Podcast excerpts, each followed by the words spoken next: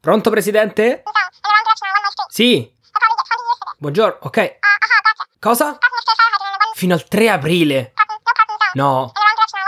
No, dai. Vabbè. Eh, che vedevo di?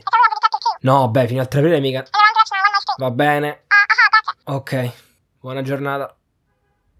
Ah, Ebbene sì, è arrivata la notizia che quasi nessuno di noi voleva. Tocca sta a casa. Proprio ieri sera, infatti, il presidente Conte ha comunicato che praticamente tutta l'Italia è zona rossa e non si può uscire di casa se non per esigenze lavorative o per fare spesa. Quindi sì, stavolta in quarantena ci siamo per davvero.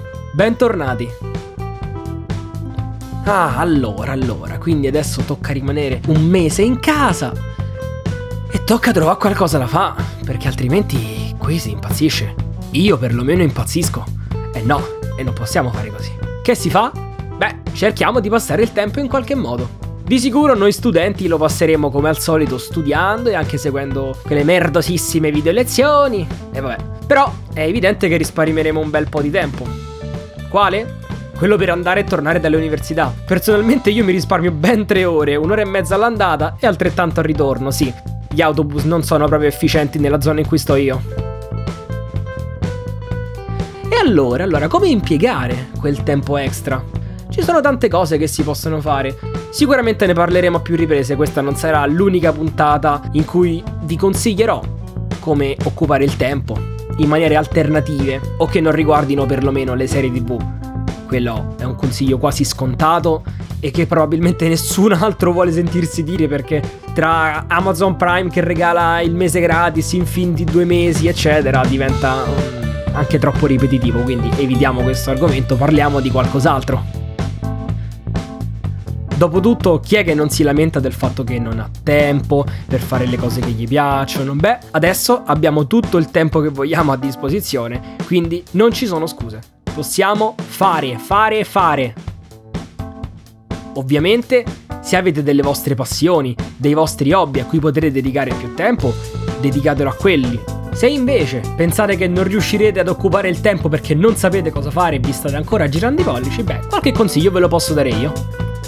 Il consiglio di oggi su come occupare il tempo è un'attività che si è un po' persa tra molti di noi, voi sempre per questioni di tempo, voi per mancanza di voglia, voi perché eh, adesso con smartphone, tecnologia, eccetera, il piacere della lettura si è perso. Sì, sto parlando della lettura. Leggere un libro, prenderlo, sfogliarlo, è un'attività che, insomma, se piace, dà sempre un, un gran piacere e una grande soddisfazione. Personalmente ho ripreso a leggere da quest'estate e devo dire che mi mancava. Cioè, non leggevo un libro veramente da, da parecchi anni, dalle medie. Quindi direi che questo è proprio il momento adatto per riprendere in mano un libro. Magari quel libro che vi hanno regalato qualche compleanno fa, che non sapete che farci, non l'avete ancora bruciato, che però perché la trama vi interessava. Beh, prendetelo e leggetelo.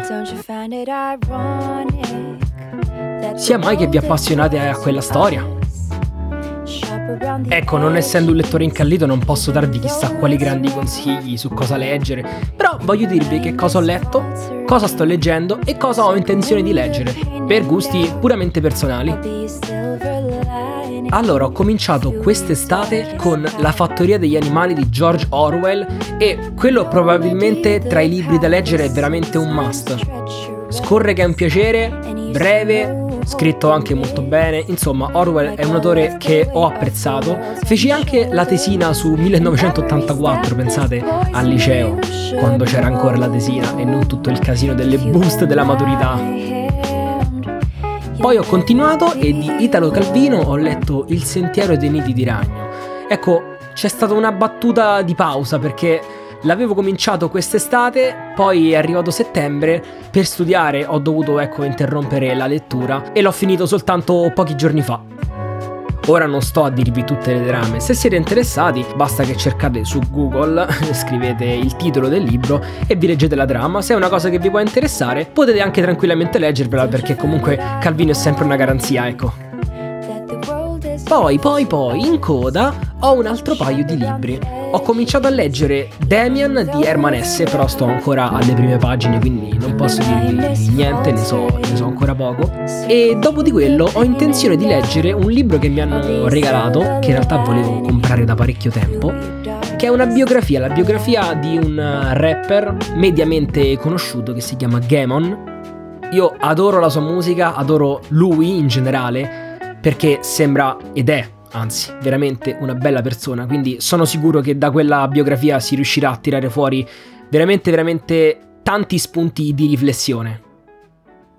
Ah, ci tengo a dire che tutti questi libri che sto leggendo, che ho letto e che leggerò, sono cartacei, però posseggo anche un ebook reader, io diciamo sono molto pro all'idea dei libri digitali, non credo molto in quella cosa del uh, annusare i libri. certo, poi ovviamente c'è chi ha il feticcio e assolutamente non posso biasimarlo, non posso dirgli niente perché anzi c'è chi fa di peggio, tipo annusare le calze usate delle persone. Ma quello è un altro discorso. Comunque in realtà su questa differenza che c'è tra carta ed ebook mi piacerebbe fare una puntata intera dedicata quindi non voglio troppo approfondire il discorso anche perché sto già registrando troppo, sto già a 8 minuti. Quindi direi che il mio tempo per oggi si è esaurito. Purtroppo ieri non sono riuscito a registrare una puntata e mi scuso, però veramente il lunedì è veramente una giornataccia sempre. Però ecco, questa settimana cerchiamo di rimanere costanti, cercherò di rimanere costante. Quindi vi saluto vi ringrazio, Forza Roma, abbassa la Lazio. Ci sentiamo domani, ciao!